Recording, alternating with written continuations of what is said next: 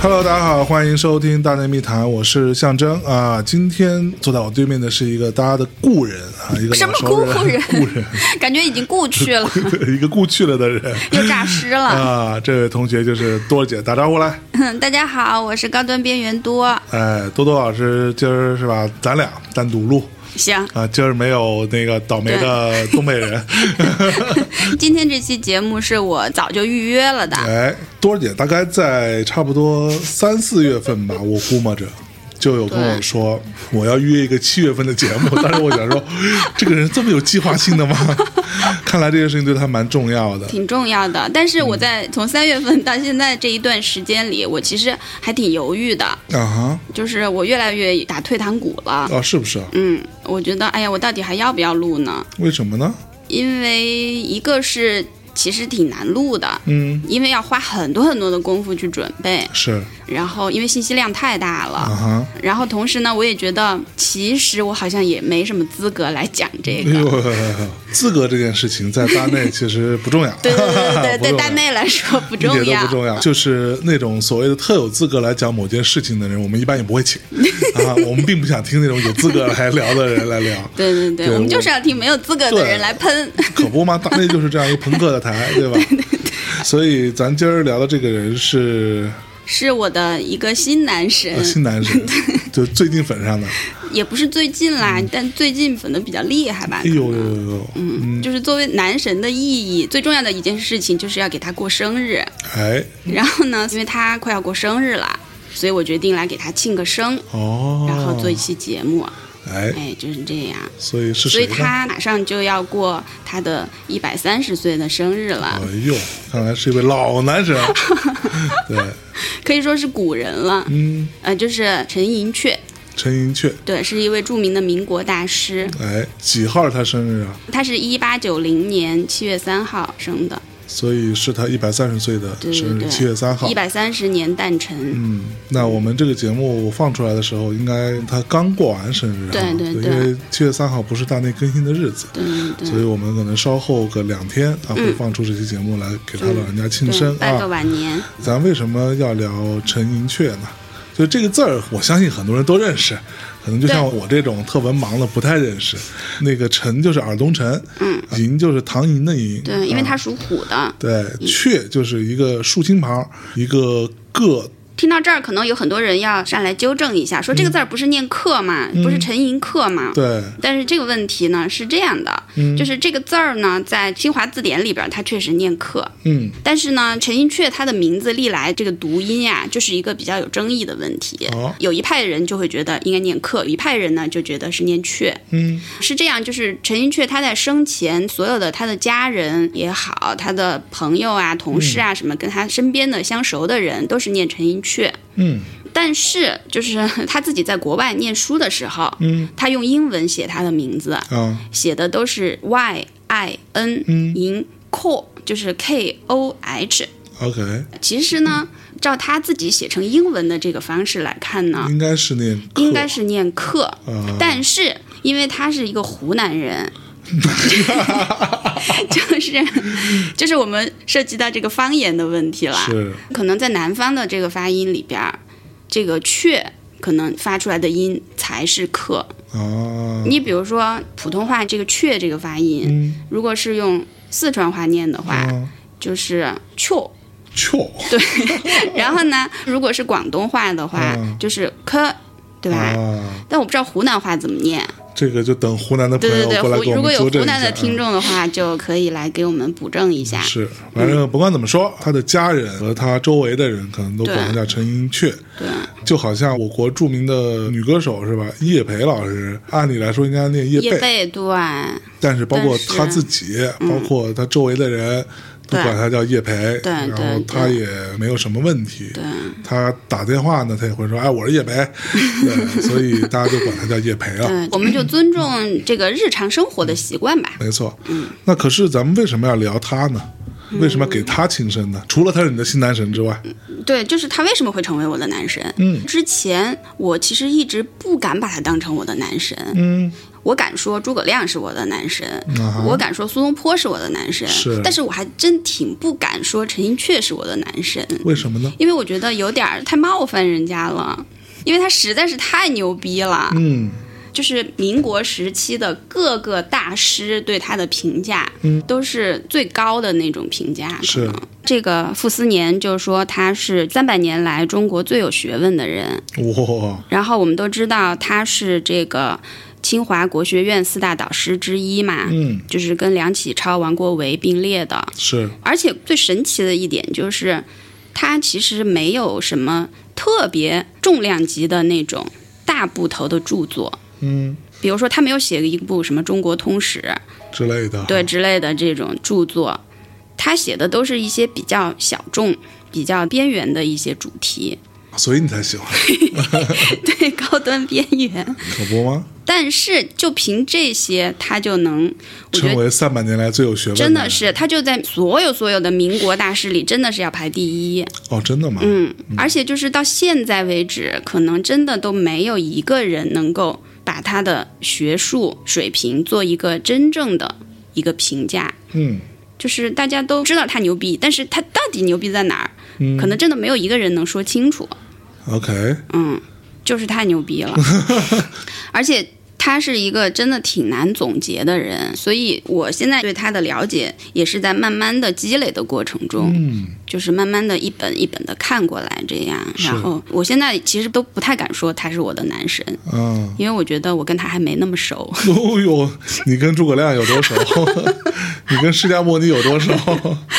而且其实我来讲这个，我其实真的挺担心，就是我们的听众，我不知道有多少人会对他的事情感兴趣，嗯，可能大家跟他也不太熟。对，但是呢，其实我还挺希望通过这期节目，能够又为大家打开一扇门。哎，其实有很多很多有意思的事情，是，因为那关于民国大师，其实这些年还蛮有热度的，就可能民国比较热吧，因为还是有很多的纪录片儿。对，做了很多系列去讲这些民国大师的故事没。错，一开始我也觉得可能跟我没什么关系，但是当你真正稍微去了解一点的时候，你会发现，哇，这个世界真的是太纷繁多彩了。所以他为什么是一个所谓三百年来第一人呢？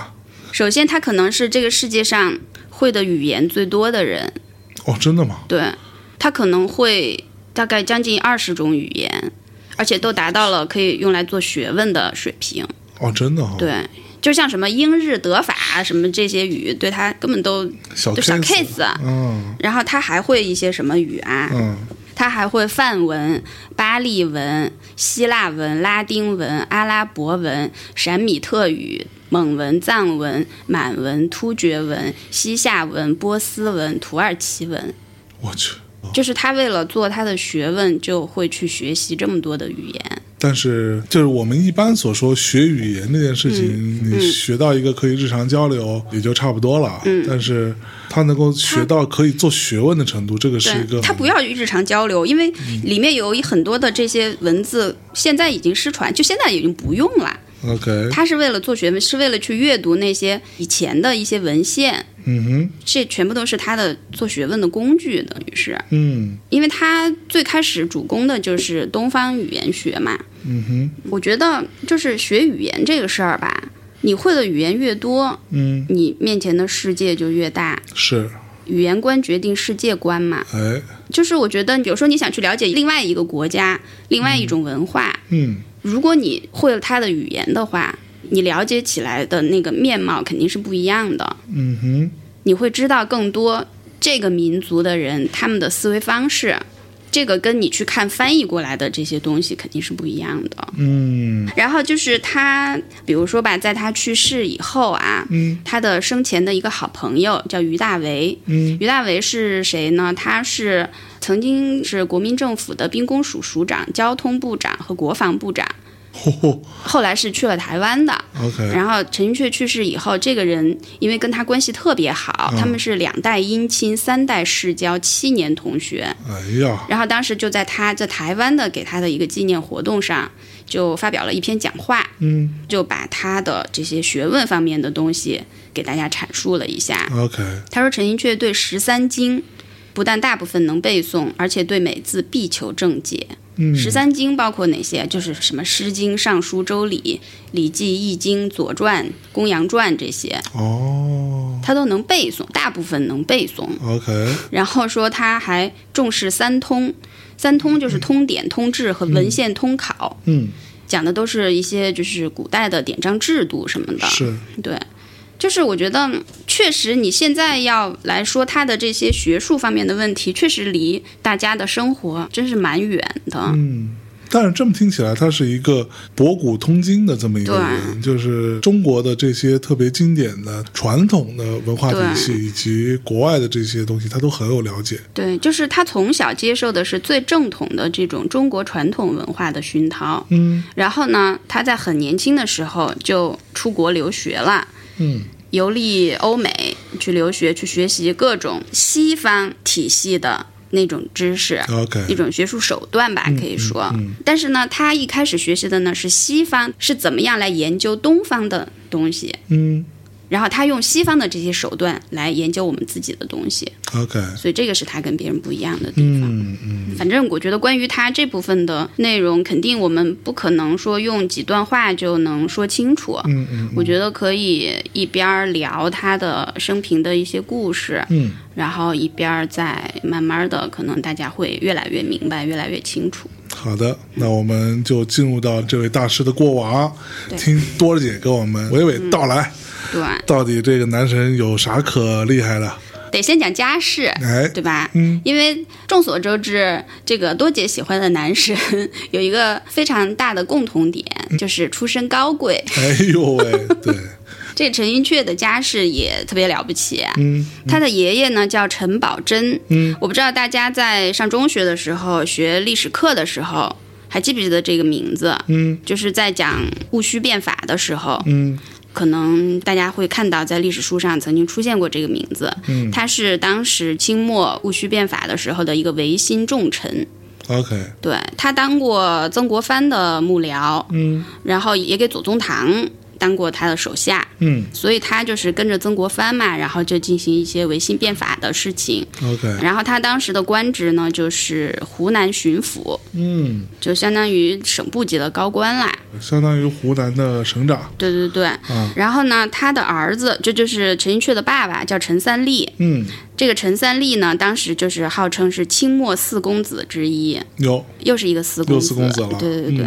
然后那个四公子里边还有谭嗣同，哦，对对对，他们是并列的。嗯嗯，然后陈三立当时就跟着他爸，就是也是在办各种维新的各种事务嘛。 ，OK，对，然后在湖南当地，就是要把湖南做成一个全国的维新样板省，相当于 是。哦，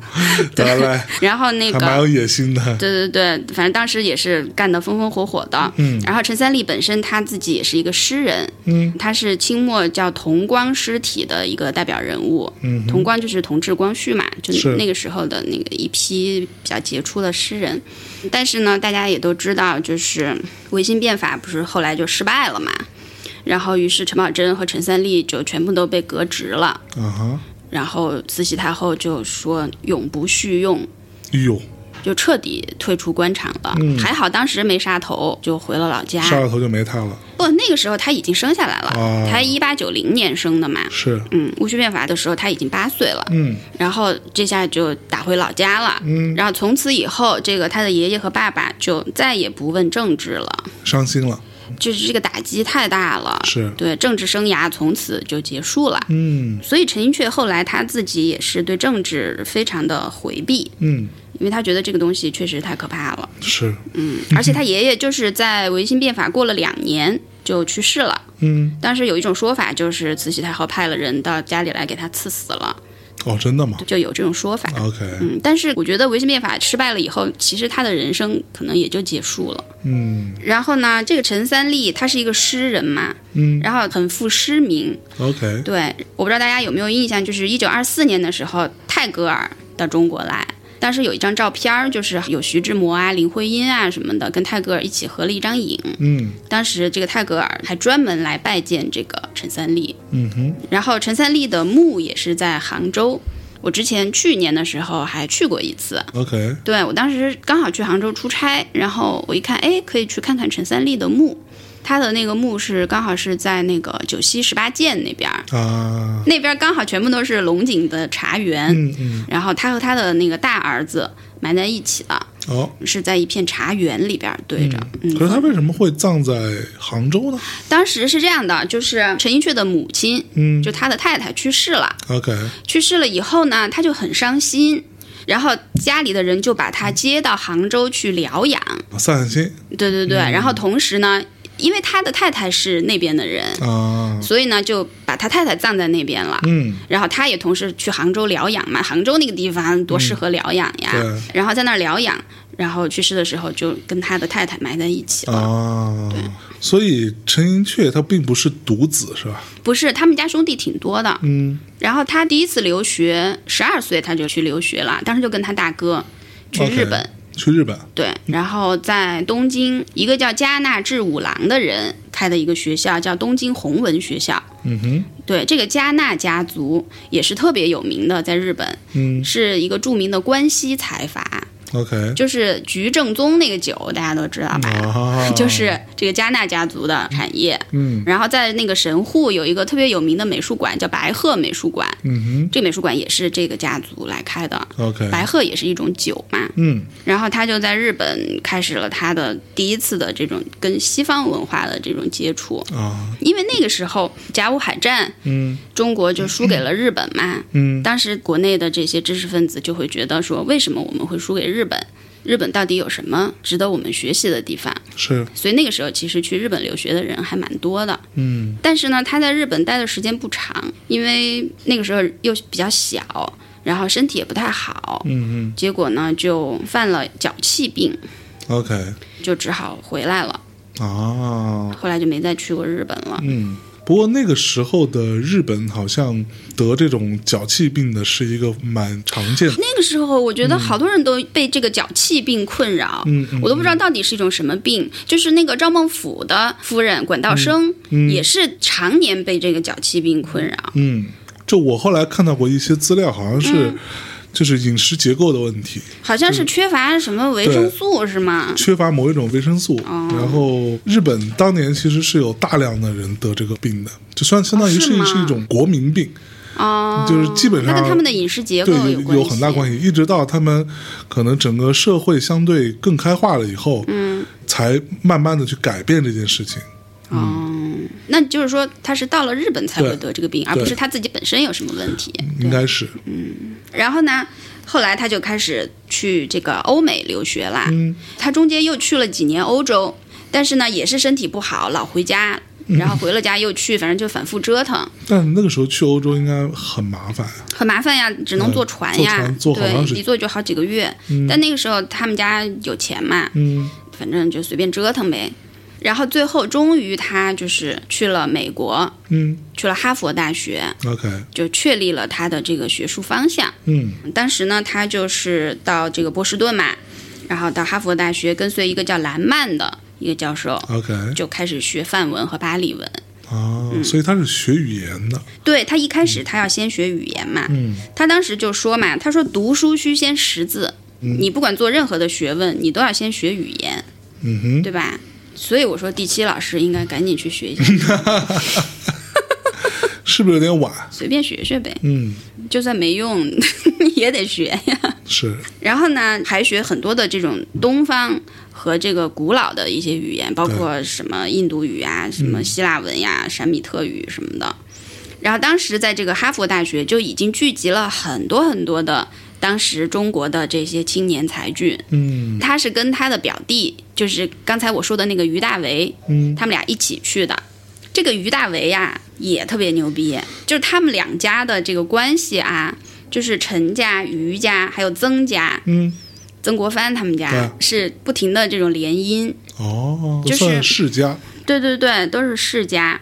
你知道，就是我当时还画了一张图，嗯，就是于大为的母亲是曾国藩的孙女，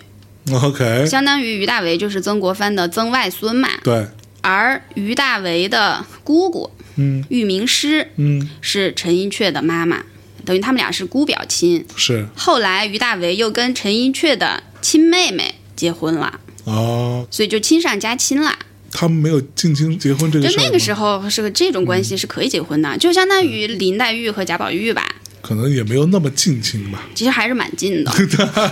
你想亲姑姑的女儿，也是，嗯，对呀、然后呢，他们于家也特别牛逼，嗯这个于大为的叔叔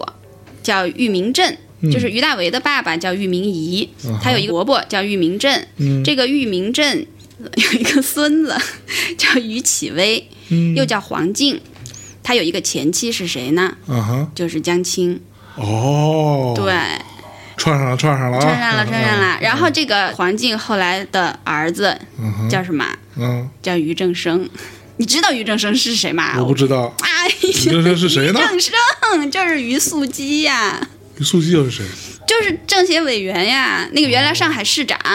哦，原来我不知道，一没有政治头脑，二没有经济头 脑，对，还不懂历史，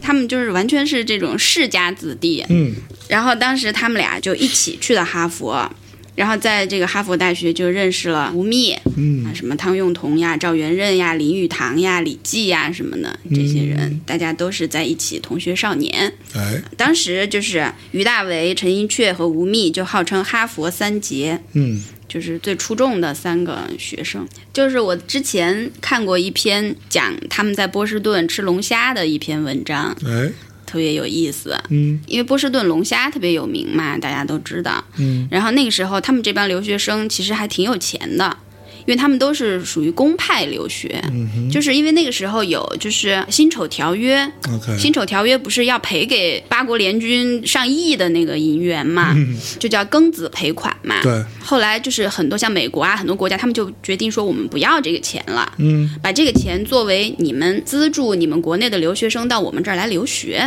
啊，而且不光是留学，还有一很多就是用来支持国内的一些文化事业。嗯嗯你比如说那个梁思成的营造学社，嗯也是用的这个庚子赔款的这个钱来维持它的运营的。嗯所以呢，就很多留学生都是用这个庚子赔款，然后来出国留学的。 ，OK，所以他们在经济上面还算蛮充裕的，嗯，而且你想人又多，经常需要各种交际啊什嗯么的，然后就一天到晚就有各种饭局，是对，然后他们就会去波士顿吃龙虾， 好吃吗？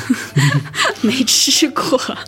龙虾，谁不爱吃呃你啊？没吃过波士顿的龙虾吗？没有，我没去过波士顿呀，你去过纽约吗？去了纽约，但是也没吃波士顿龙虾，啊，我吃了，你吃啦啊好吃，在纽约吃的在纽约吃的，嗯，地道吗？特别不错，好吧，相当好吃，而且便宜。嗯就你会吃，我觉得对于中国人来说，你去吃这种大龙虾，嗯，其实并不是一件常见的事情。对呀、对，因为我们的沿海体系当中，好像不怎么吃这种大龙虾这种东西。我以前是不吃龙虾的，啊因为我觉得人家龙虾好不容易长那么大，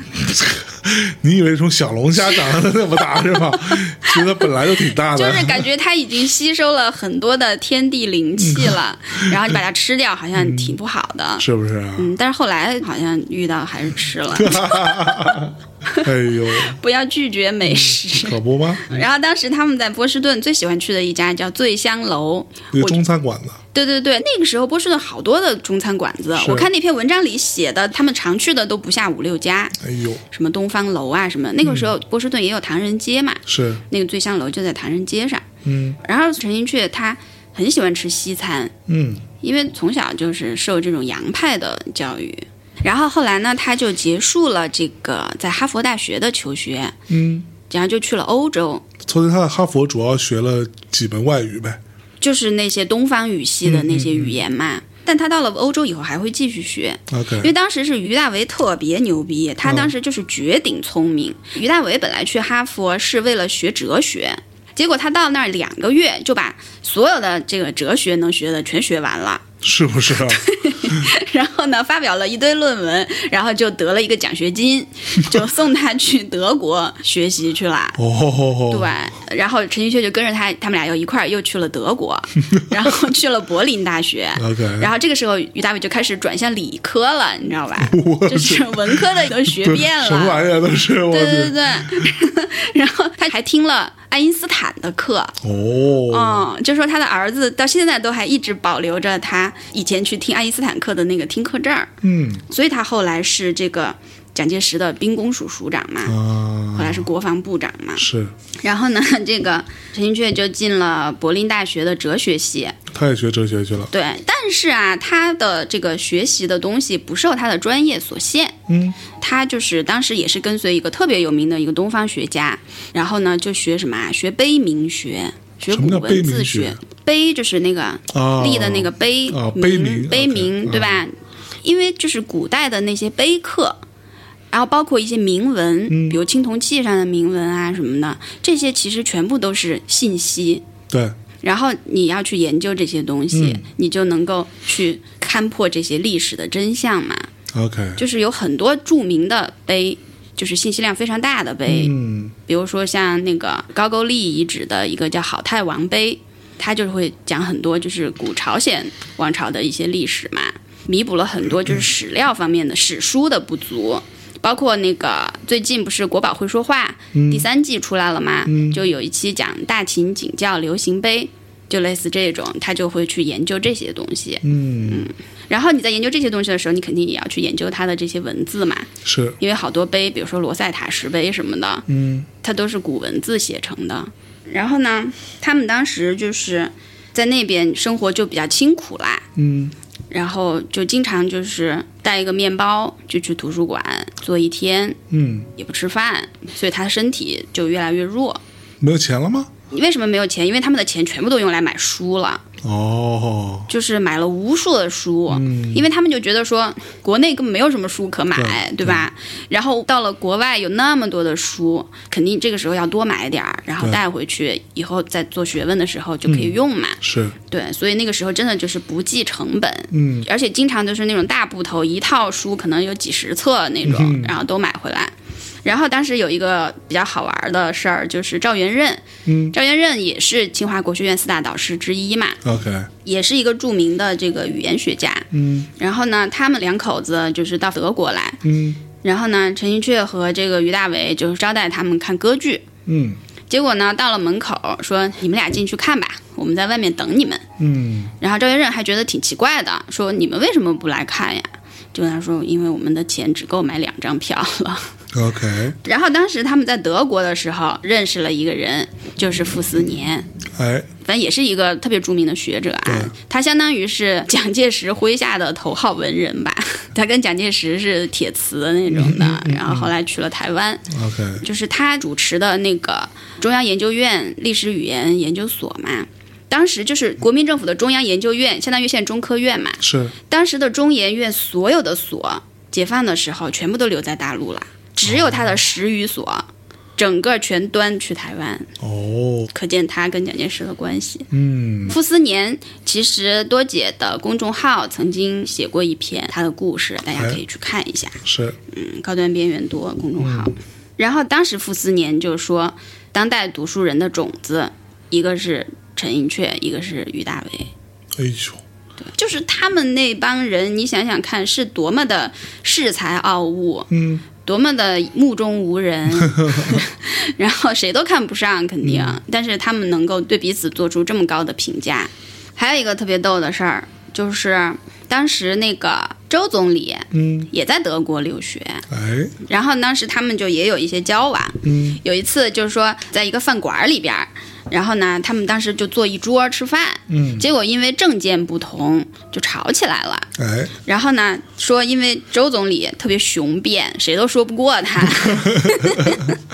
然后说当时有一个人就打起来了，嗯，就要打他。然后这个周总理和陈寅恪，就是陈寅恪属于被误伤的，你知道吧？但是呢，他就跟着这个周恩来一块儿，俩人就一块儿逃跑，因为打不过那个人，就逃跑，就逃到一个小房间里，逃到那个老板娘的房间里去，把门关上。然后那个人就在外面砸门，他们俩就死死的把那个门抵住，嗯也算是一个小花絮吧。 ，OK， 然后就挺逗的，两个人可能生命就产生过这么一瞬间的交集，交集对， 嗯，然后还有就是这帮留学生还特别好玩的是，就是他们没事儿干就撺掇别人离婚，嗯像当时那个徐志摩和张幼仪，张幼仪后来不是跑到德国去找徐志摩嘛，然后他们就撺掇俩人离婚，哦，就去劝张幼仪说你就跟他离了吧，离了吧， 然后就这最后把人俩人给撺掇离了。为什么呀？就是进步新青年嘛，嗯然后要打破这个封建礼教安排的婚姻。哎呦，对，虽然徐志摩比较渣啊，嗯然后当时还有一次是这个胡适，胡适说陈寅恪，他觉得陈寅恪在穿衣服方面不太行，嗯嗯，就是衣品不太好，是不太讲究是吗？他是这么说的。他当时本来是在说杨信佛，嗯，他说杨信佛的背影很漂亮，但他说听说他有一个儿子，衣服穿的臃肿，像陈寅恪是一个白痴， 就是说。说话都说这么狠了，都完全纯属躺枪， 就是可能在胡适这种 B King 看来，就是陈寅恪衣品可能就比较土，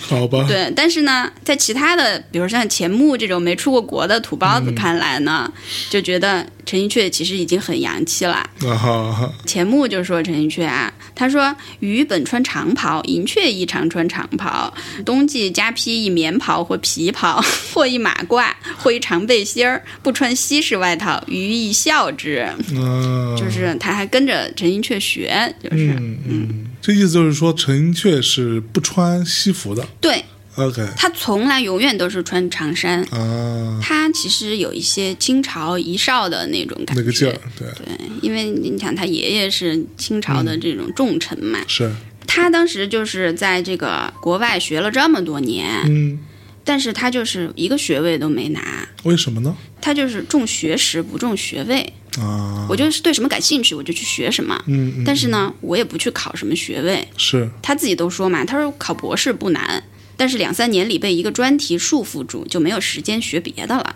哎呦，你想让他去考一个博士，那还不分分钟的事情好啊！多吗？但是他就是那个时候真的就是如饥似渴的，嗯，去丰富所有的这些知识储备，所以他后来能够在都没有参考书的情况下能写那么多论文，嗯，所有的这些东西全部都在他脑子里。哎呀，然后呢，这个于大为他当时跟一个德国的女孩儿，俩人好了， 很合理吗？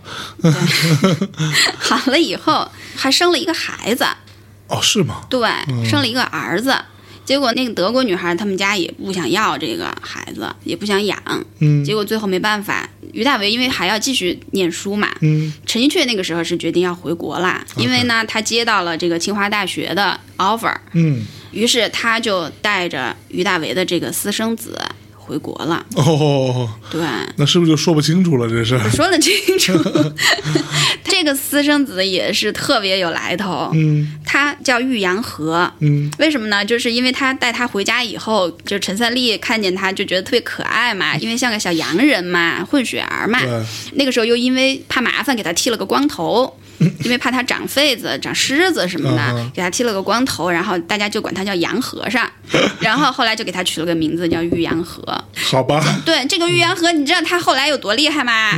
你知道他后来跟谁结婚了吗？嗯跟谁呀？跟蒋孝章结婚了，哦，蒋经国的独生女。独生女，对。哦，他反正就是经历了很多人生以后，他年纪挺大的，他比蒋孝章大十几岁吧，好像。后来俩人在美国遇上了，然后就一见钟情，要死要活的要在一哎起呦。然后呢，陈寅恪就带着这个玉阳和就回国了。回国以后就托付给他的妹妹陈心武来照料，嗯照料着照料着，后来郁大为回来了以后，干脆就跟陈心武结婚了。嗯，那个时候的女性太伟大了，可不吗？然后就是著名的清华国学院了。哦，大家都知道清华国学院的四大导师：王国维、梁启超、陈寅恪、赵元任。哎，当时是陈寅恪在哈佛的那个好朋友吴宓，由他来主持筹办这个清华国学院的。嗯，然后他呢就先去聘请了当时最负盛名的王国维和梁启超嘛来当导师，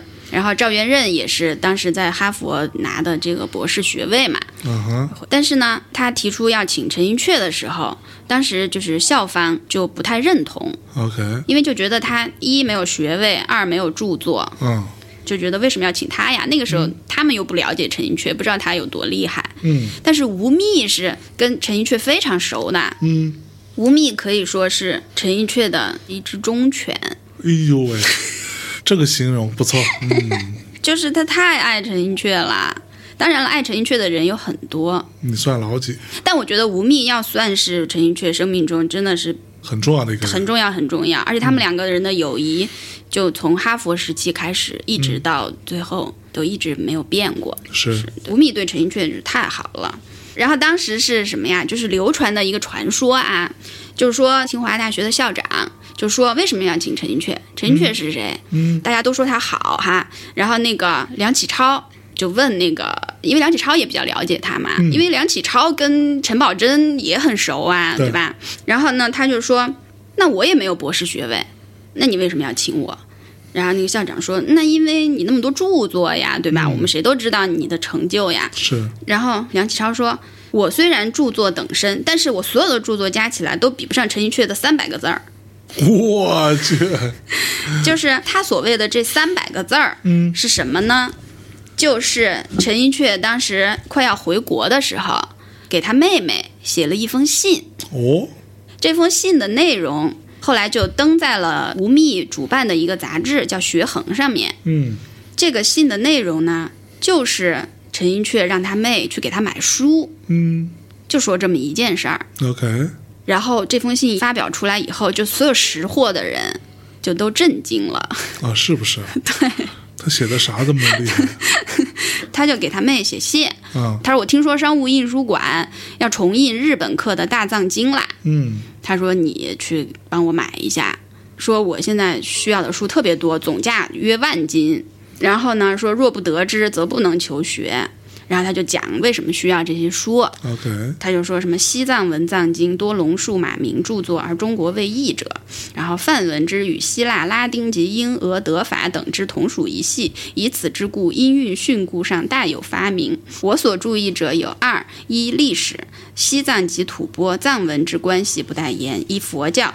大乘经典印度极少，新疆出土者亦零碎，及小乘律之类与佛教史有关者多。嗯然后又说到《金刚经》什么的，然后又说禅宗自谓由家业传心，戏剧护法因缘传，现此书已证明为伪造。达摩之说，我甚疑之。然后说又蒙古、满洲回文书，我皆欲得。如北京有满蒙回藏文书，价廉者，请大哥五哥代我收购。哎呦，就写了一堆这些，嗯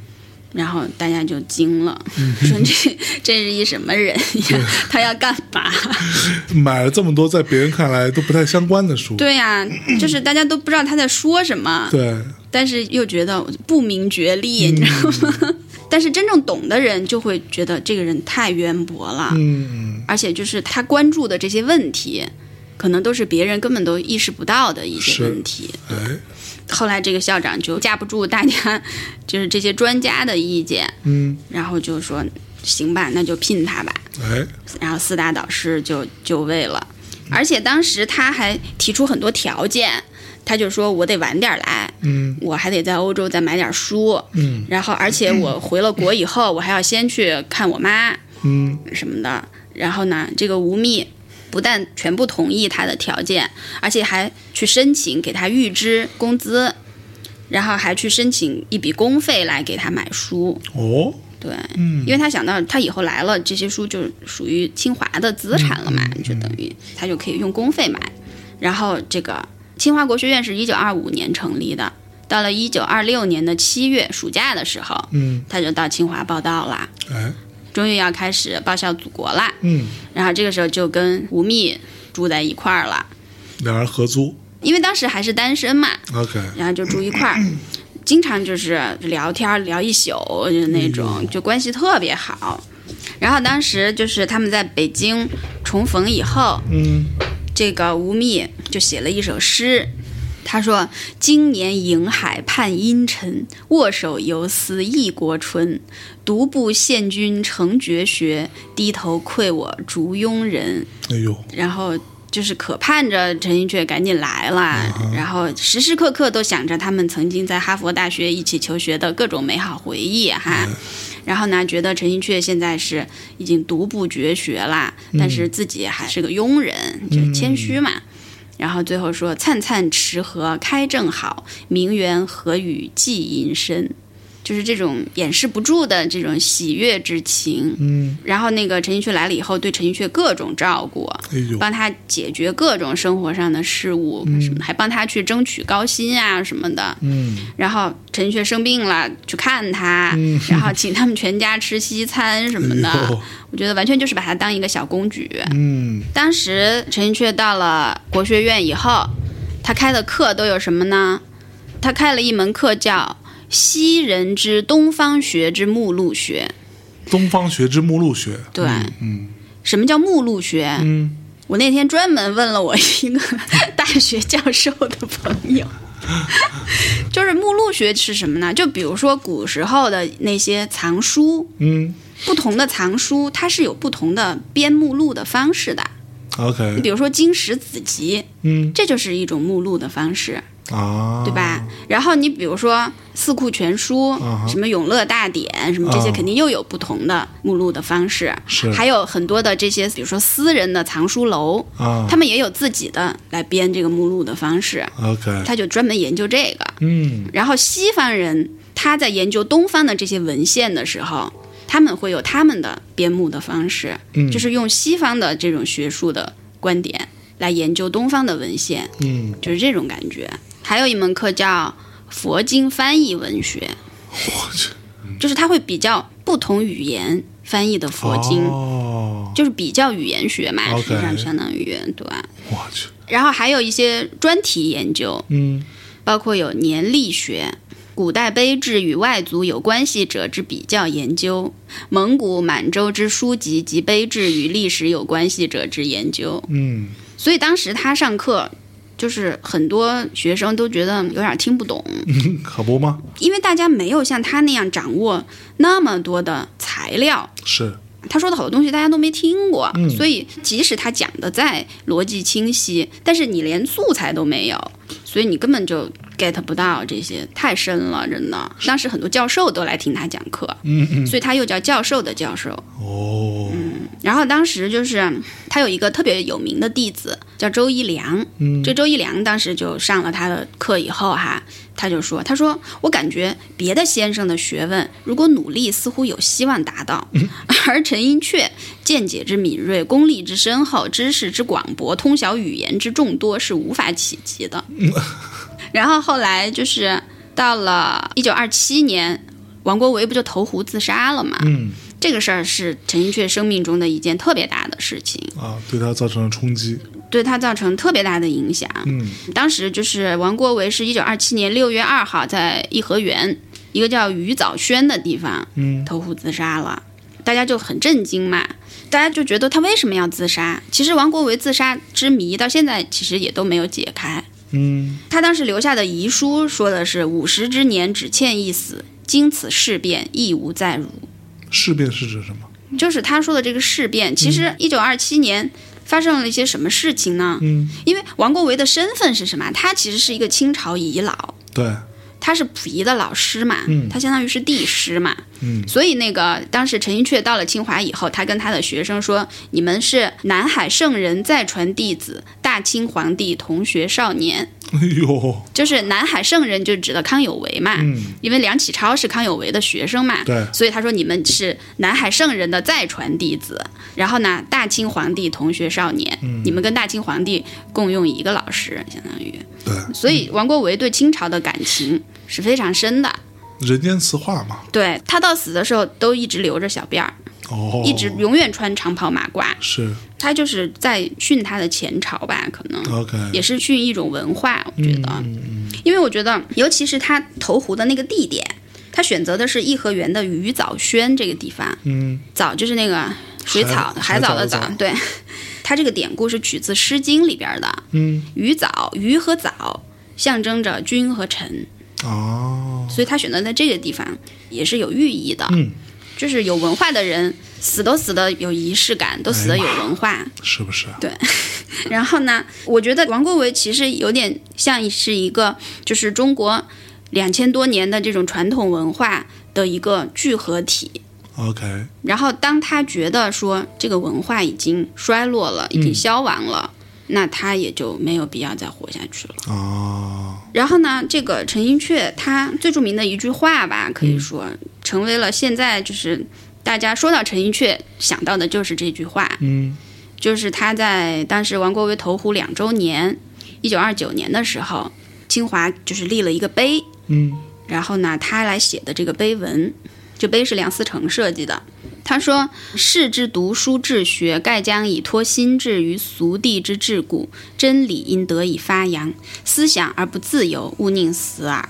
他说：“先生之学说，或有时而可伤，唯此独立之精神、自由之思想，立千万思，与天然而同久，共三光而永光。”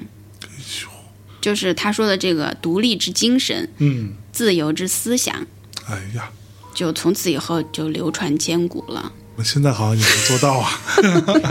这个应该是每一个知识分子的座右铭，对，但是现在这个时代可能已经没有知识分子了，我觉得时代不需要知识分子吧？不需要知识了。嗯然后呢，王国维去世啦，后来没两年，梁启超也去世啦，嗯，于是这个清华国学院就办不下去啦。就剩俩人了。对，然后呢就停了，陈寅恪就变成了这个清华大学的中文历史两系合聘教授。 OK，同时也在哲学系开课。嗯他当时在中文系开了一个叫文学专家研究课，就是讲各种什么曹植啦、阮籍、陶潜、谢灵运、鲍照什么的这些，就专题课。我觉得这个好有意思，我好想去听啊。 然后在历史系开了两晋南北朝隋史和隋唐史， ，OK，因为陈寅恪是研究中古史最有名的嘛，所以他研究的都是魏晋南北朝、隋唐史这些。嗯，还有一些佛教相关的专题，这就是他主要的专业领域。是然后他在历史系还开了高僧传之研究，我也好想听这个。嗯，然后就很多这个校外的人还有教授都来听。当时你知道有谁来听他的课吗？嗯就是季羡林。哦，当时季羡林是在清华大学的西洋文学系，他就旁听什么朱自清呀、俞平伯呀、郑振铎的课，然后他就来听陈寅恪的佛经翻译文学的课，嗯，所以他最后他是本来是学西洋文学嘛，是，后来也转向这种佛学的研究嘛。嗯，然后后来他也去欧洲，去德国学了梵文、巴利文、哦，吐火罗语什么的这种。步他的后尘。对对对，他就是太崇拜他了。嗯，然后当时是陈寅恪推荐的季羡林去北大教书，哦，后来他们俩关系也特别好。你知道当时陈寅恪在清华大学，那就是一枝独秀，工资最高。哦，他那个时有多高候呀，因为他是两个系都聘他，啊，所以他是拿双份儿工资的。是，对，然后他当时的工资据说是有四百八十块钱，嗯反正就是清华工资最高的教授。嗯当时可能有的一般的教授，可能最多拿个一百块钱。哼嗯就对他反正就是特别优待，所以你知道他当时给他爸在姚家胡同买了一个院子，嗯姚家胡同那是二环以里，嗯买了一个特别大的院子，还有一个车库能停一辆黄包车，哦哦，嗯家里有车。 啊对，有车有房， 那我们听了半天啊，这陈寅恪老师是吧？这么有学问，知道这么多事儿，知道这么多知识，教书教的又好，嗯啊，教授的教授，工资又高工，资又高，收入又不错，是吧？社会地位又好嗯有房有车。那他个人问 题是怎么个情况？他在国外没有找个女朋友啥的吗？就没有，哎呦你知道吗？就是那会儿在美国的时候，嗯好像是吴宓吧，就是因为感情的问题，就是比较受感情的困扰，嗯然后就来找陈寅恪商量，然后呢，这个陈寅恪当时还跟他说：“他说娶妻仅生涯中之一事，小之又小耳，轻描淡写，得便了之可也，不至于学制之大而兢兢为求得美妻，是谓愚谬。哦，就但这事儿吧，没有那么重要。”对，还说求得美妻是谓愚谬，嗯，但是他最后会被打脸的。是吗？嗯， 来，我听听。就是，其实我觉得吴宓的婚姻观和爱情观还挺对的。 OK，你看，吴宓是这么说的啊，他说：“宓谓天下无完全长久、圆满适意之事，亦无尽善之人。故人须自能寻乐，乃有真幸福之可言。哦，然非学养有素、阅历广博之人不能解此。”密意婚姻之要，不尽在选择，而在夫妇能互相迁就调和，嗯，是吧？其实对蛮现代的，是在一百年前，他能有这样的观念，没毛病。对呀、多有文化呀，嗯是吧？嗯，就是不在于你找了个什么样的人，嗯，重要的在于你自己，对，而且在于两个人之间的这种相互互相迁就、调和嗯调和，这个太重要了。当时啊，陈寅恪发表了一个他的叫“五等爱情论嗯，”，就像马斯洛的那个人的需求有五个层次一样，对他呢就有一个五等爱情论，他说。一情之最上者，事无其人，悬空设想而甘为之死，嗯，如牡丹亭之杜丽娘是也，哎，就是纯精神的形而上的这种对爱情。为爱而生，为爱而死。 对对对，而且情不知所起，嗯一往而深。二与其人交识有素而未尝共亲枕者，次之，如宝黛等及中国未嫁之真女是也， OK，就是柏拉图。柏拉图。嗯，三又次之，则曾一度枕席而永久纪念不忘，如思齐与潘友安及中国之寡妇是也，嗯，就相当于廊桥遗梦吧，对，嗯，就是曾经有过，但是有过那么一次对，但是特别难忘的，永生难忘。对，但后来就没再见了。对，他认为这个高级，他认为这个排第三呢第，三呢？嗯啊， 然后四又次之，则为夫妇终身而无外遇者。哦，五最下者，随处皆合，为欲是徒，而无所谓情矣。也合理吧？合理吗？前面三个是什么鬼？ 反正这个就是他的爱情观，是，但是他那个时候的爱情观，人是会变的嘛。那个时候他很年轻，然后又一心向学，嗯然后那个时候他爸还催婚，嗯，所以他肯定会就是把。婚姻啊，什么这些看的会很轻嘛，就是尽量的去贬低婚姻，对觉得我不需要这些，稍微有点排斥，有点对叛逆嗯对吧。对对对。但是他终于也到了该结婚成家的时候啦。当时是这样的，那个时候他都三十八了，嗯，三十八岁啦，旧社会的人是连恋爱都还没谈过，他这是要练功啊。 所以这个就是命运的安排，嗯，你说是不是？是他碰到谁了呢？他当时的一个同事嗯的女朋友是北京女子师范学校的一个老师，然后呢，这个女朋友的同事跟他住一个宿舍的，另外一个女孩儿哎，陈寅恪的这个男同事啊，他回来就跟陈寅恪讲，因为他去了他们的住的地方嘛，他说，哎，他说我今天去我女朋友那儿，然后他的那个同屋的那个墙上挂了一幅字儿，嗯，那个写的诗，然后呢，那个落款是叫南柱生，哦，然后呢，他说，哎，这个还挺奇怪的，这个南柱生是谁呀？嗯，陈寅恪那就是上下五千年没有他不知道的事儿。他说：“哦，这个南柱生是那个当时的那个台湾巡抚叫唐景崧的哦号。他说：“那这个女孩肯定是唐景崧的孙女儿。”哦，他就立刻就能推理出来。是，然后呢，这个唐景崧是谁啊？嗯，他是相当于整个中国最后一任的台湾巡抚，哦，就是中日甲午海战的时候，嗯哼，他是台湾巡抚。 OK 甲午海战输了以后，签订了马关条约以后，台湾不就给了日本了吗？啊，所以他就是最后一任。哦，而且那个时候，马关条约不是把台湾割让给日本了以后，台湾居民就奋起反抗，就不 OK 想当亡国奴，不想当殖民地，就要独立，哎，就跟日本打起来了，嗯就是我们要独立，然后让唐景崧来当总统。嗯，但是后来就打败了，哎，所以唐景崧就回来了。啊、 OK，所以说呢，唐云就是这个女孩叫唐云啊，就是陈寅恪的妻子，她是这个唐景崧的孙女儿。哦，所以呢，这个陈寅恪当时一听到说他是这样的家世，那肯定就还是挺愿意结交一下的。然后呢，他们就认识了。嗯，认识了以后，这就惊见神仙写韵人了。哦，就见面以后，陈寅恪写的诗，哦，俩人就一见钟情。特别好，觉得，嗯嗯，当时就是在解放后，他们俩结婚纪念的时候，陈寅恪还写过一首诗，嗯就说他说当时诗符偶然悬，因结同心悟宿缘，嗯，就说他们俩是一种宿命的缘分。必须要在一起，虽然晚了那么多，嗯，那个时候唐云也都三十多了，所以他也没有嫁，对呀、嗯，就一直大龄。但是最后终于等到了那个最对的人，是，所以大家也不要着 急。大家该着急还得着急一下。如果你真的想要的话，对你不一定等得到啊。不一定能等到陈寅恪 对， 或者唐云，是但是即使是夫妻相守一生，嗯在陈寅恪那儿也只能算是第四等的爱情，是，有什么意 思呀？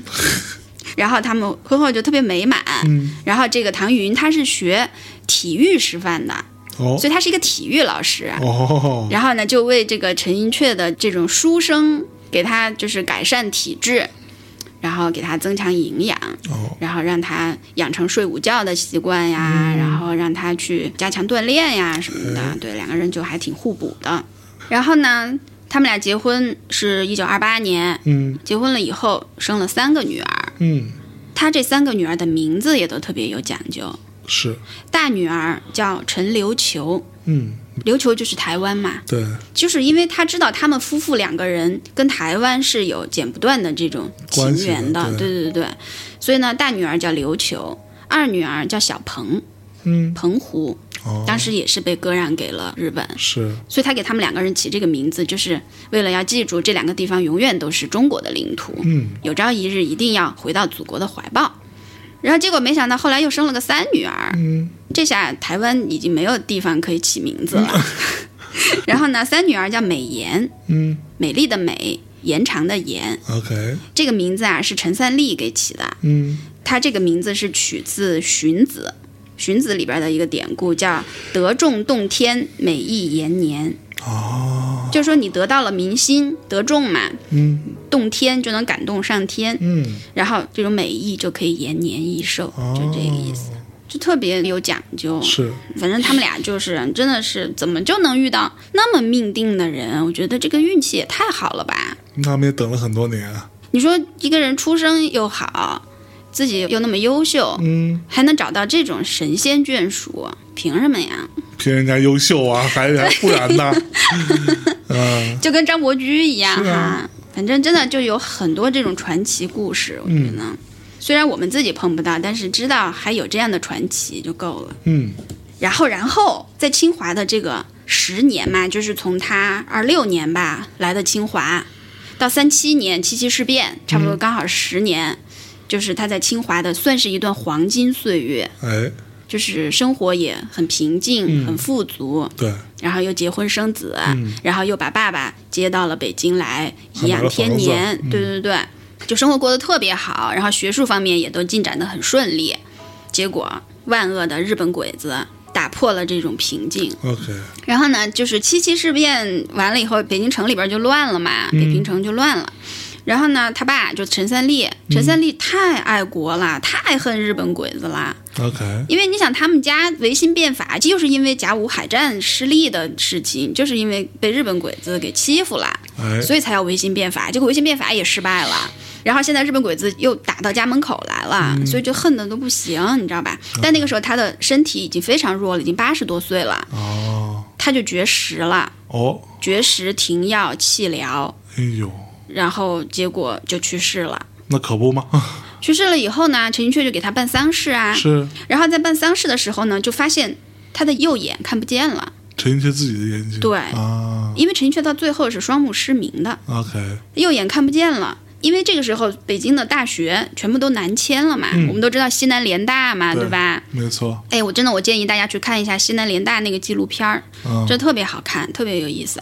然后呢，就是清华、北大什么这些早就已经决定要搬到长沙去，当时成立了长沙临时大学。嗯，然后呢，陈寅恪想说，那我肯定也得走呀，是但是我得把我爸的葬礼办完。对，对，就然后他就拖了一段时间。嗯，然后呢，日本人就非常想留住这些有名的这些知识分子来给他们服务嘛。他想，我要留在这儿，我就成了卖国贼了呀，对嗯对吧？所以他说我必须要走。细然后节呢不能丢，对对啊，对，不能去给日本人服务。然后给他爸办完葬礼以后，过了七七，就四十九天以后，本来他的眼睛当时失明了以后，说你留在北京做手术，嗯，可能还有复明的希望。是但是呢，他觉得不行，我真的没这个时间了，我必须得赶紧走了，要不然日本人就真的把我给抓走了。对，结果呢，他就没治他的眼睛，他当时就想说，哎呀，反正还有左眼哎呦，啊、嗯，然后就走了，就离开北平啦，然后全家人就踏上了这个逃难的旅程。嗯，他们全家当时是经历了四次的这个迁徙，嗯，第一次呢，就是三七年到三八年，他们三七年十一月份离开北平的，然后呢，就全家从北平一路逃亡到了香港。挺远的，对呀、嗯因为当时他们是本来是要到长沙，结果到了长沙以后，发现长沙也不安全啦，啊，长沙日本鬼子也打过来啦，嗯，然后就赶紧说，那我们就去昆明吧。是，然后当时就是长沙临时大学的学生呢，分了三路要去昆明，嗯，但是他们家呢，走走走，走到香港走不动了，因为他夫人和女儿身体都特别不好， OK，所以他就只好把家里人留在香港，他自己去昆明了，自己去西南联大了，嗯，就这样。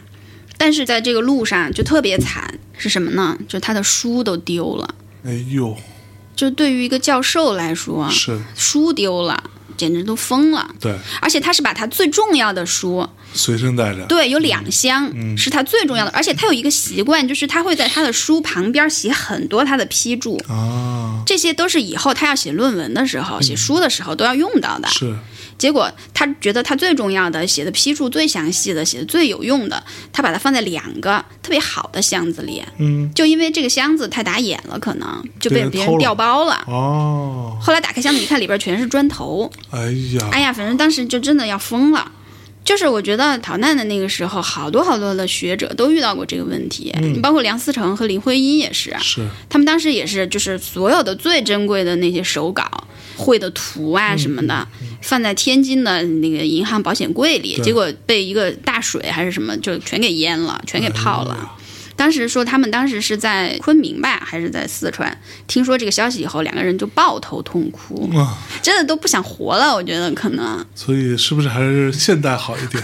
现在要是你的硬盘突然没了，你会怎么样？现在都存在云端啊，要云端也没了呢？那就没辙了，都到这个程度了，存云端都没了，你还能找谁说理去？对吧？哎呀，真的，反正就真的是，然后就是历经磨难，嗯，最后终于就是到了昆明。然后在昆明特别有意思的有几件事儿啊，就是那个时候昆明不是他们就西南联大的学生嘛，嗯，在那个《无问西东》那个电影里面，不是就有经常就要跑警报嘛，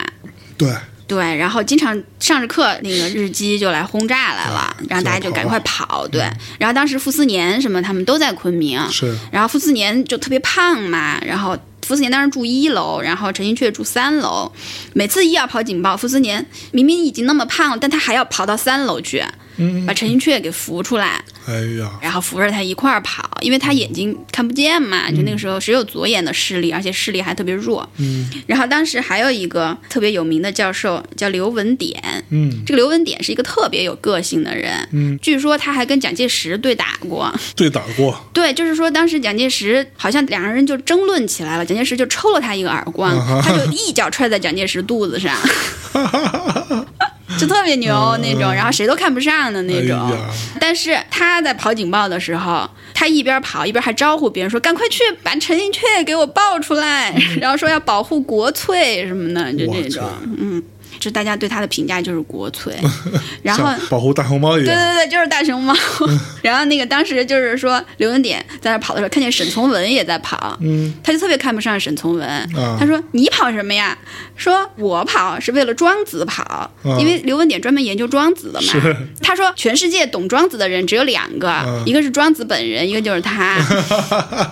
然后他说：“我跑是为了庄子跑，你跑是为什么呀？”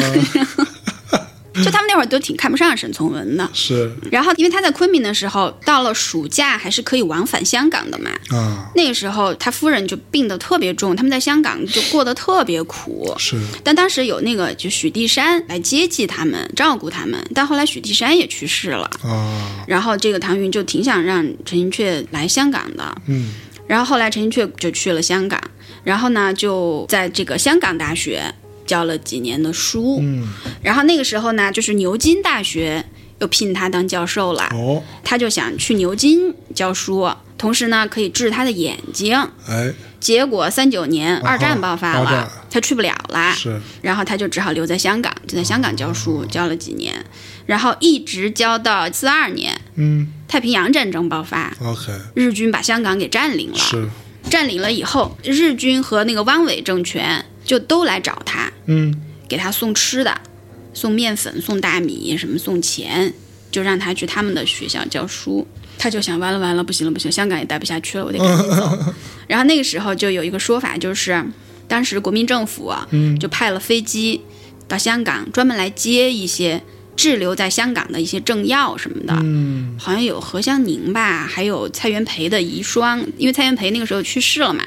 然后呢还想接陈寅恪呀、什么的这些哈、结果、啊、这些人还没上飞机，就被孔二小姐宋美龄的侄女儿， OK，是那个宋美龄最喜欢的那个侄女儿，嗯，就被她占了这个飞机的位置，还带着狗啊，带着她的仆人啊，带着好多行李，嗯哼，就把这飞机给占了。啊，最后所有这些人都没走成。哎呀，然后当时傅斯年一听这事儿都急了，嗯，大家就以为陈寅恪死了，你知道吧？啊反正就特别夸张。后来那个傅斯年就炮轰孔祥熙，让他对这个事情负责嘛。是得负责，对对对。臭不要 脸，结果后来，在这个当时国民政府的教育部部长朱家骅，嗯，朱家骅就秘密的联系了陈寅恪，给他资助，让他从香港跑回来了。哦然后他当时是回到了桂林，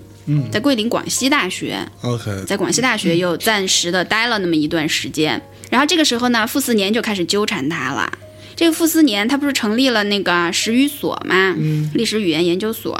因为当时成立的时候，他就让陈寅恪当了历史组的组长，嗯他可能也给陈寅恪发了工资的，我觉得。嗯因为那个时候史语所从昆明搬到了李庄，搬到了四川的李庄，一个长江边上的一个特别小的一个小古镇。 ，OK，我还去过这个地方，哦，这个地方简直太好了。当时就是知道了这个地方以后，我就特别特别想去，嗯因为这个地方在抗战的时候，它容纳了比较大的几个组织啊，一个是同济大学，嗯，同济大学全学校都搬到李庄去了，是，然后还有那个中央博物院，嗯就南京的那个中央博物院，嗯好多东西都放在李庄。然后呢，还有就是傅斯年的这个史语所，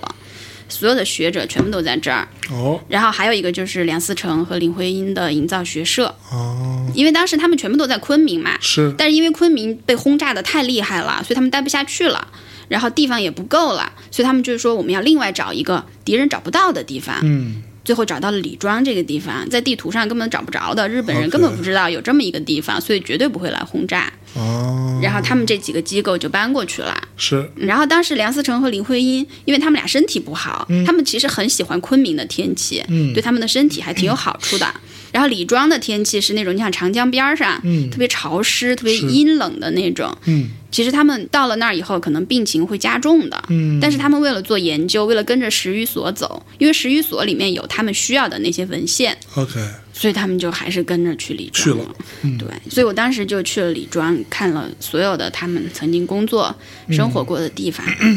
环境是好的吗不好呀，就是那种古镇嘛， ？OK，南方的那种小古镇。住的都特别破，都是在什么庙啊、嗯祠堂啊、啊什么那种地方住着。是就当地的一些乡绅把他们自己家的那些地方腾出来给他们住，啊。也是特别有牺牲精神的。那然后呢？然后傅斯年就想让陈寅恪去李庄，对，傅斯年我觉得他是一个控制欲特别强的人，嗯嗯他把陈寅恪烦的都不行了，我觉得，他就一心想让陈寅恪你过来，你过来，你赶紧过来。然后陈寅恪就想说，我这老婆孩子一堆人，身体又不好，我肯定要权衡利弊，对吧？我不可能说我又不是一个人，对我不可能你说让我过去，我就马上就过去。后来他本来已经答应他说我去李庄找你，结果他后来一听说李庄那个地方条件挺艰苦的，嗯尤其是李济。李济，你知道是谁吗？嗯李济就是主持发掘安阳殷墟的那个中国考古学之父。哼，哦李济当时是十余所考古组的组长， ，OK，哎他就跟着十余所到了李庄。嗯结果他的两个女儿都因为没有药在李庄病死了。哎呦，陈却一听就不敢去了，嗯，他就说不行不行，我不能去李 庄，我这仨闺女。 然后呢，后来他就决定去成都。哎，燕京大学当时是在成都，在华西坝，是他就去燕京大学教书去了。他真的就是有学问，走到哪儿都有大学会要是他，对吧？当时吴宓也在燕京大学，所以他等于又跟旧友重逢了。嗯，然后当时燕京大学的校长呢是梅贻宝，就是清华大学校长梅贻琦的弟弟。梅 OK，贻宝，他当时就说嘛，他说我校迁徙西南，设备简陋，不易请得海内著名学者陈寅恪先生前来执教。陈先生夜已到校即可开课，这是学校之福。然后学生闻讯雀跃，哎呀，哈 哈，就是是来了个宝。对，然后他当时就在燕京大学也开了魏晋南北朝史和元白诗这两门课。嗯，就是那个时候，真的我觉得我特别喜欢看抗战时候的这些学者们。嗯，为了躲避日本鬼子南迁，他们写了好多这种书，南渡北还、嗯西迁东还什么呢，就好多这种书，我就特别爱看，包括西南联大的纪录片儿呀，还有包括李庄的一些纪录片儿呀什么的，嗯，就真的特别感人。我觉得，我不知道，难道这些东西在现在这个时代是过时的吗？现在的人不需要这些东西吗？我觉得现在的人可能他们日常接触的东西已经足够多了，对于他们来说，所以可能没有那么多精力去了解一个过去的事情，他们可又是不认识，又没听说过，又不了解，所以这才是我们做这种节目的意义嘛。嗯，希望说有一些把大内的这些节目啊当个乐儿听的，有一些年轻的朋友，至少哎偶然听到这一期，他能听下去，我觉得也是个有意思的事儿吧。我觉得嗯也可以当个乐题。对，并不是说这些话题就是特别严肃、对特别枯燥、嗯特别无趣的东西，对吧没错？我真的觉得很有意思。嗯，然后他到了成都以后，特别可怜的一点就是，他终于彻底的失明了。哦。就有一天早上起来，突然就眼前一黑，所以你知道，我觉得他的失明后来有什么说法吗？视网膜脱落。就我估计就是视网膜脱落。啊嗯，其实说白了就是那个时候没有什么好的医疗条件。对呀、而且他本身又用眼过度，对他从小就看书，啊对，从小时候就开始在被窝里点着蜡看书那种。然后你想这么多年，每天都在用眼过度，那能不瞎吗？而且有毛病了又不好好医。对，当时他就失明了以后，情绪就特别低落。嗯， 然后他当时就请那个成都那边的一个民宿一个老先生啊，给他写一个对联儿，叫“今日不知明日事，他生未卜此生休”。嗯，然后这个老先生就劝他嘛，说：“君自有千秋之业，何言此生休也哎呀，？”然后就不给他写，是就，啊说你别写这个，别写这个。 嗯，结果呢挺，丧的。结果呢，他自己呢后来又想了一个对联儿， 他用的是苏东坡的，嗯，从苏东坡的两首诗里边各摘了一句出来，组了一个对联儿，叫“闭目此生新活计，安心是药更无方”。嗯，要论心灵疗愈的话，对， 还得是找东坡先生。 但是呢，终于到了四五年八月份，抗战结束了。对，抗战胜利了，哎，就是真的，哎，我就在想，抗战胜利的那一刻，那些不同的地方的中国人，嗯他们当时的那种情绪，是吧？是只是想想都觉得都要起鸡皮疙瘩。嗯，然后当时陈寅恪就他那会儿好像晚上睡得比较早，他就不知道。他第二天早上起来才知道的，他立刻就赋诗一首。 哎呦，他说：“降书新到醒方知，何幸今生见此时。哎呦闻讯杜陵欢志气，还家鹤间病迷衰。”还家鹤间就是贺知章嘛，少小离家老大回那个。对，国耻已雪难千尺，家计难忘北定师。念往忧来无限感，喜新题句又成悲。哎呀，就是那种大喜大喜大悲嗯和大悲的那种感情哈、百感交集。他肯定是觉得哎呀，抗战胜利了特别开心，但但但是想想想想我们曾自己嗯经付出的，我们失对去的，失去了那么多，包啊对括呀他自己的身体状况也没那么对好呀，嗯可对能呀也没有办法继续为国家出力啊，做贡献什么的。嗯真的，你就想嗯想他在清华那段黄金岁月，为什么就不能一直延续 下去呢？就活生生的，我们在这好好的，你为什么要来打我嗯们？烦死了！对呀，然后把我们的生活完全颠覆 了。我们本来过得好好的，真哎的呀太气人了，简哎是直。但是抗战胜利的喜悦是短暂的， 哎，立刻这个内战的阴云又笼罩在了祖国的上 空。可不吗？他当时呀，这个抗战一胜利，他立刻就干嘛呢？赶紧就去欧洲治他的眼睛去啦！哦，牛津大学这不还给他下着聘书呢嗯是吗对呀、还等着还还等着他呢。呢嗯， 然后他就先去了伦敦去治眼睛去啦，但是呢，手术没成功，嗯就是他的右眼肯定已经没戏了，对主要是治他的左眼，嗯，但左眼也不行了。也没成功。对，然后呢，当时他本来就还想再去美国，当时是胡适在给他联系美国的大夫，啊嗯，他把他的那些诊断报告什么的寄给胡适，嗯然后胡适拿去找美国最好的眼科医生去看，嗯结果呢，人家美国的眼科医生说说那伦敦的那个谁都看不好，那我们也肯定也也没没戏对哎呦，他就特别失望，但他船还是到纽约啦。啊，到了纽约以后呢，现在很多朋友在纽约嘛，什么赵元任什么的都还在纽约，就还去船上看他什么的，嗯哦还是有一些温暖的。是，但是呢，还是非常沮丧的就回来了。嗯回来了以后，这个赵元任还是挺牛的，嗯，他不是本来是清华的四大导师嘛，对，但是他三八年的时候啊，他就去美国了。嗯然后就一直在美国教书，然后就加入了美国籍。结果到了四六年，四六年的时候，前面我们说的那个国民政府的教育部长朱家骅就拍了个电报，请他回来当南京中央大学的校长。 ，OK，那会儿南京是首都呀，嗯，你想想，就中央大学的校长，就算是全国的第一的大学校长，他就被吓着了，嗯，他就说干不了，谢谢， 就拍了个电报回来。然后从此以后，他就与祖国再无瓜葛。 OK，然后这个陈寅恪就回到祖国啦。嗯， 回到祖国以后，傅斯年又特别想把他留在南京， 但是呢，他不想去史语所，啊，因为他就是想远离政治嘛，对，他就想离开首都，他不想在首都待着，等于他就还是回清华了。回了北平对对对，回清华了，他就还是当他的教书匠嘛，就是，OK，嗯。而且他反正那个时候都已经瞎了，他就是一个盲人，他觉得也没什么可追求的了。嗯是，然后他就继续上课。然后当时就出了一个特别轰动的事情，是什么嗯呢？就是陈寅恪当时就没钱取暖，啊哈，因为那个时候中国其实经济已经挺乱的了，对什么各种通货膨胀啊什么的，对，内战时期是最乱的，对，就特别乱。他的工资可能上午发的，下午都不够花了，就是属于那种。 冬天又没有暖气，谁受得了呀？嗯最后胡适就想给他一笔钱，他就不要，嗯他就说怎么能平白无故的你给我钱呢？这算对怎么回事儿呀？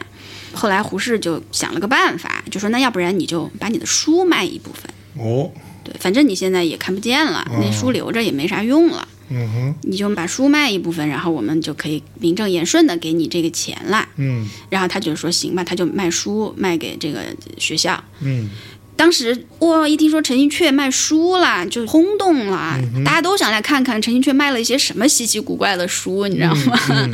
然后就觉得肯定都是特别牛逼的书，是都想来见识一下。然后当时正好就是季羡林来帮他搬的这些书，哦，当时就胡适就派季羡林弄了个车，然后去他们家去搬书。然后当时季羡林还说嘛，他说其实他卖的这些书远远不值这个钱，嗯当时卖了两千美金，好像是 OK 都得用美金结账，嗯，这样就能抵抗住对那个通货膨胀。是，然后到了这个平津战役的时候嘛，嗯北京城里就又乱了嘛，是共产党要打进来了哈。嗯然后当时那个国民政府啊，就列了一个名单，嗯，就是他们想要带走的这些比较重要的人。啊哈哈，那陈寅恪肯定是在里面的嘛，是，但陈寅恪不想走。嗯，当时国民政府派了一个飞机来接这些人，陈寅恪就没上那个飞机。哦，但是呢，后来是胡适要走啦，然后胡适跟陈寅恪说：“你跟我一起走吧。”嗯然后当时于大为也是从南京跟陈寅恪联系，嗯说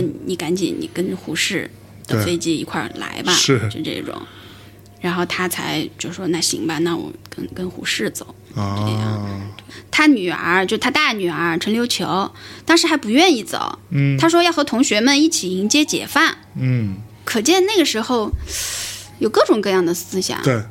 即使是一家人，在政治上的对对理念对，不一样，每个人都有每个人的政治立场，没是错吧？？嗯，嗯，但是他妈还是把他说服了嘛，然后就带着一起走 啊对对对，他们全一家五口啊，就一块儿走了。是去了台湾吗？没有，没去台湾，他们先到南京。啊，那个时候首都南京还在嘛？对对，到了南京以后呢，就想让他去台湾，但是他肯定不去。啊，他说何必去父母之邦？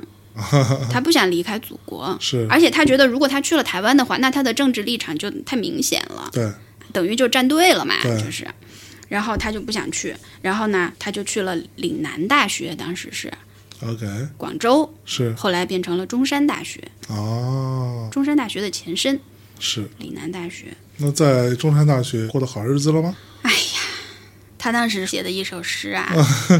他说：“一生辛苦谁同遇？数卷书存任更贫。独卧荒村惊节物，可怜空腹病残身。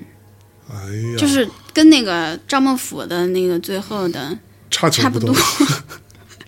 就是中国的知识分子最后都没什么好下场。为什么都这么的愁容满面，嗯对永远的是吧？永远的就不开心。嗯，我觉得他们那个时代实在是太苦难深重了。啊嗯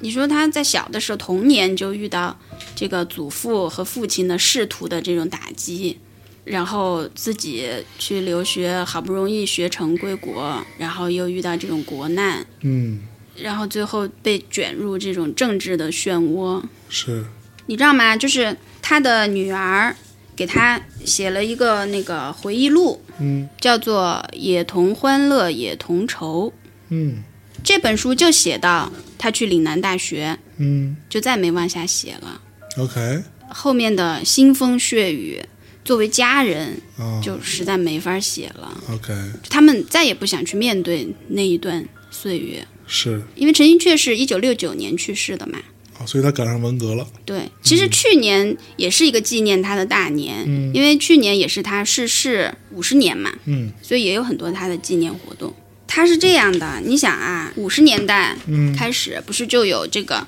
知识分子的思想改造，对，他是最痛恨这些的嘛。嗯当时的这个郭沫若是中科院院长嘛，嗯然后他们当时就成立了好几个所，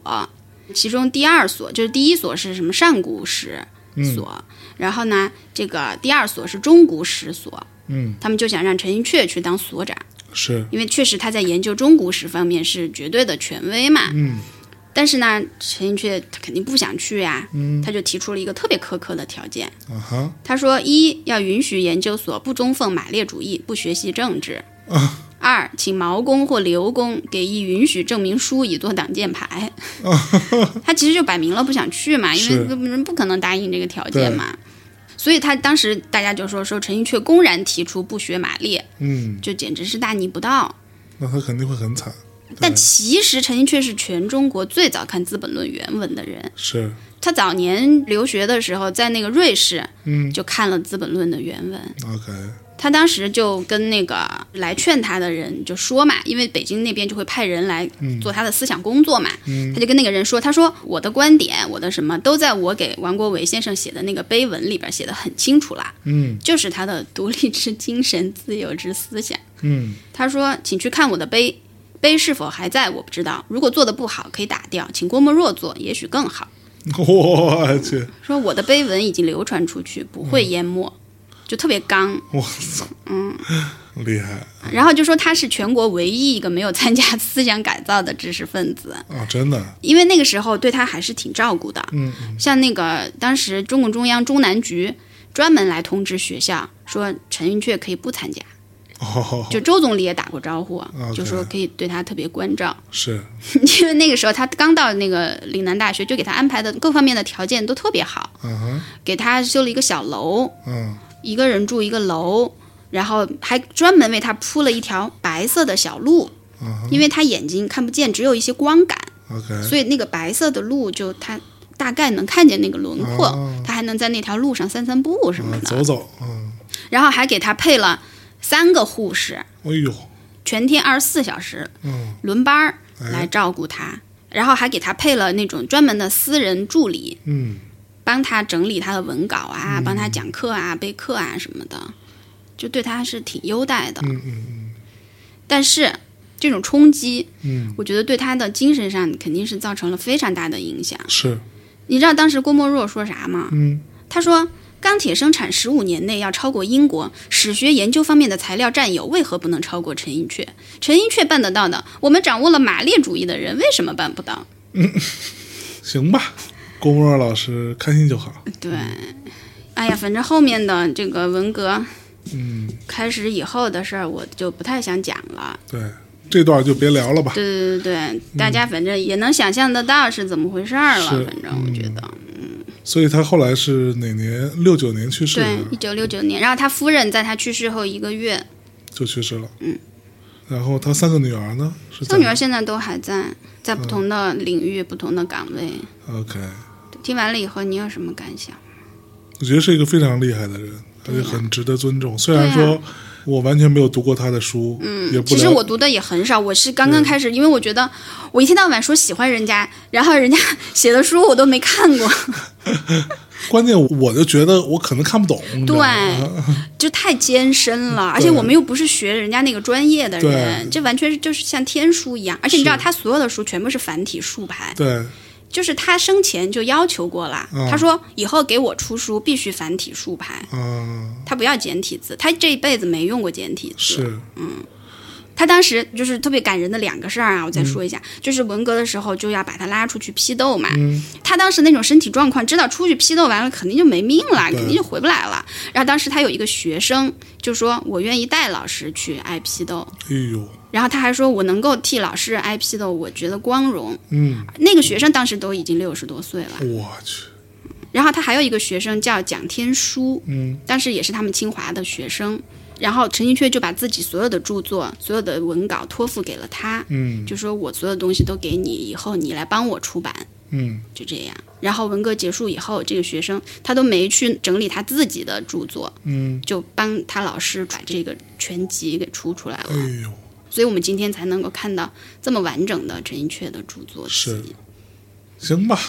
哎，我看到很多听众有时候会留言哈，说我们也都知道有一些东西不能说，或者说不好碰。嗯，那我们可能比较怀念比较早期的，但是现在也一样被下架了的一些节目。嗯，但是我觉得就是有些事情我们是要去了解的。有些人我们是要去认识的，嗯，可能未见得我们能够读懂他的著作，能不够见得有什么特别实际的作用。没错，但是我们可以在某些时刻去提醒自己，做一个像他那样的人。可能我们不一定需要那些知识，对嗯不一定需要那些技能，但是我觉得我们的心灵需要这样的养分，没嗯错，这个是潜移默化的东西。那就这么着。最后，在陈寅恪老先生 的一首歌里没有，最近来的一首歌里，在陈寅恪老先生啊这诞辰一百三十周年的这个重要的日子里，对，我们讲一讲陈寅恪啊，最后给大家带来一首音乐，嗯，结束这期节目。嗯、是什么音乐呢？让我想一想。我也想一想嗯，其实可以放对镜梳妆，是什么歌呀？他就是写什么在一九四几年、一九五几年怎么着了，是吗？然后他的那个这个意思就是说，一对爱人嘛，然后这个男的可能是一个就是经历过这些大事件的一个知识分子，但是他其实说到底，他最后最爱做的事情就是看他的爱人对镜梳妆。嗯，洗尽铅华，对，返璞归真。嗯，大概就是这么一首歌。嗯，好吧，那我们在这首歌当中跟大家说再见喽，拜拜。拜拜。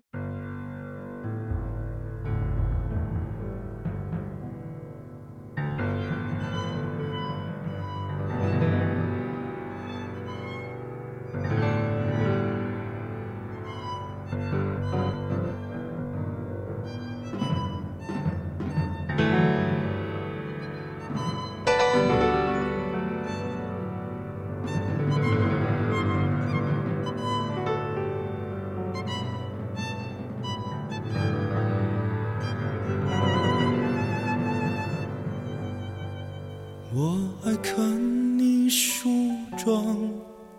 当生命已不重要，数数你数落几根黑发。当我们都已年老，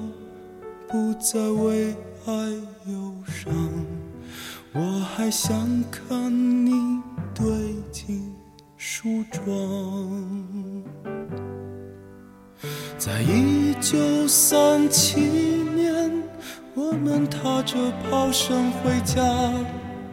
那路沟桥的冷月，映出你脸上红霞。在一九五七年，我们在呐喊里说话，那舞动的笑颜。染不上你的黑发。我爱看你梳妆，当生命已不重要，数数你数落几根黑发。当我们都已年老，不再为爱忧伤。我还想看你对镜梳妆。在一九七七年中秋节，你要去远方，请你在镜前停留，让我不再害怕。在一九九七年中秋节，你要去远方，请你再在镜前停留，让我不再害怕。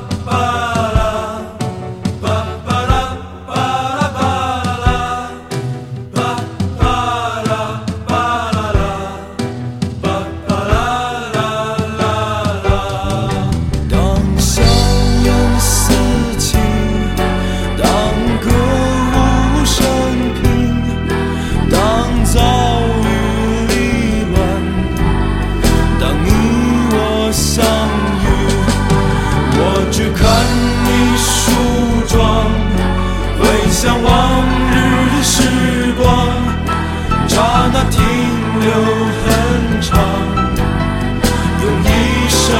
遗忘。当硝烟四起，当歌舞升平，当遭遇迷乱，当你我相遇，我只看你梳妆，回想往日的时光。刹那停留很长，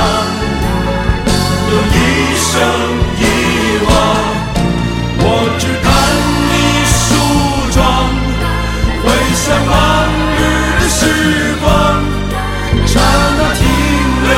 很长，有一生遗。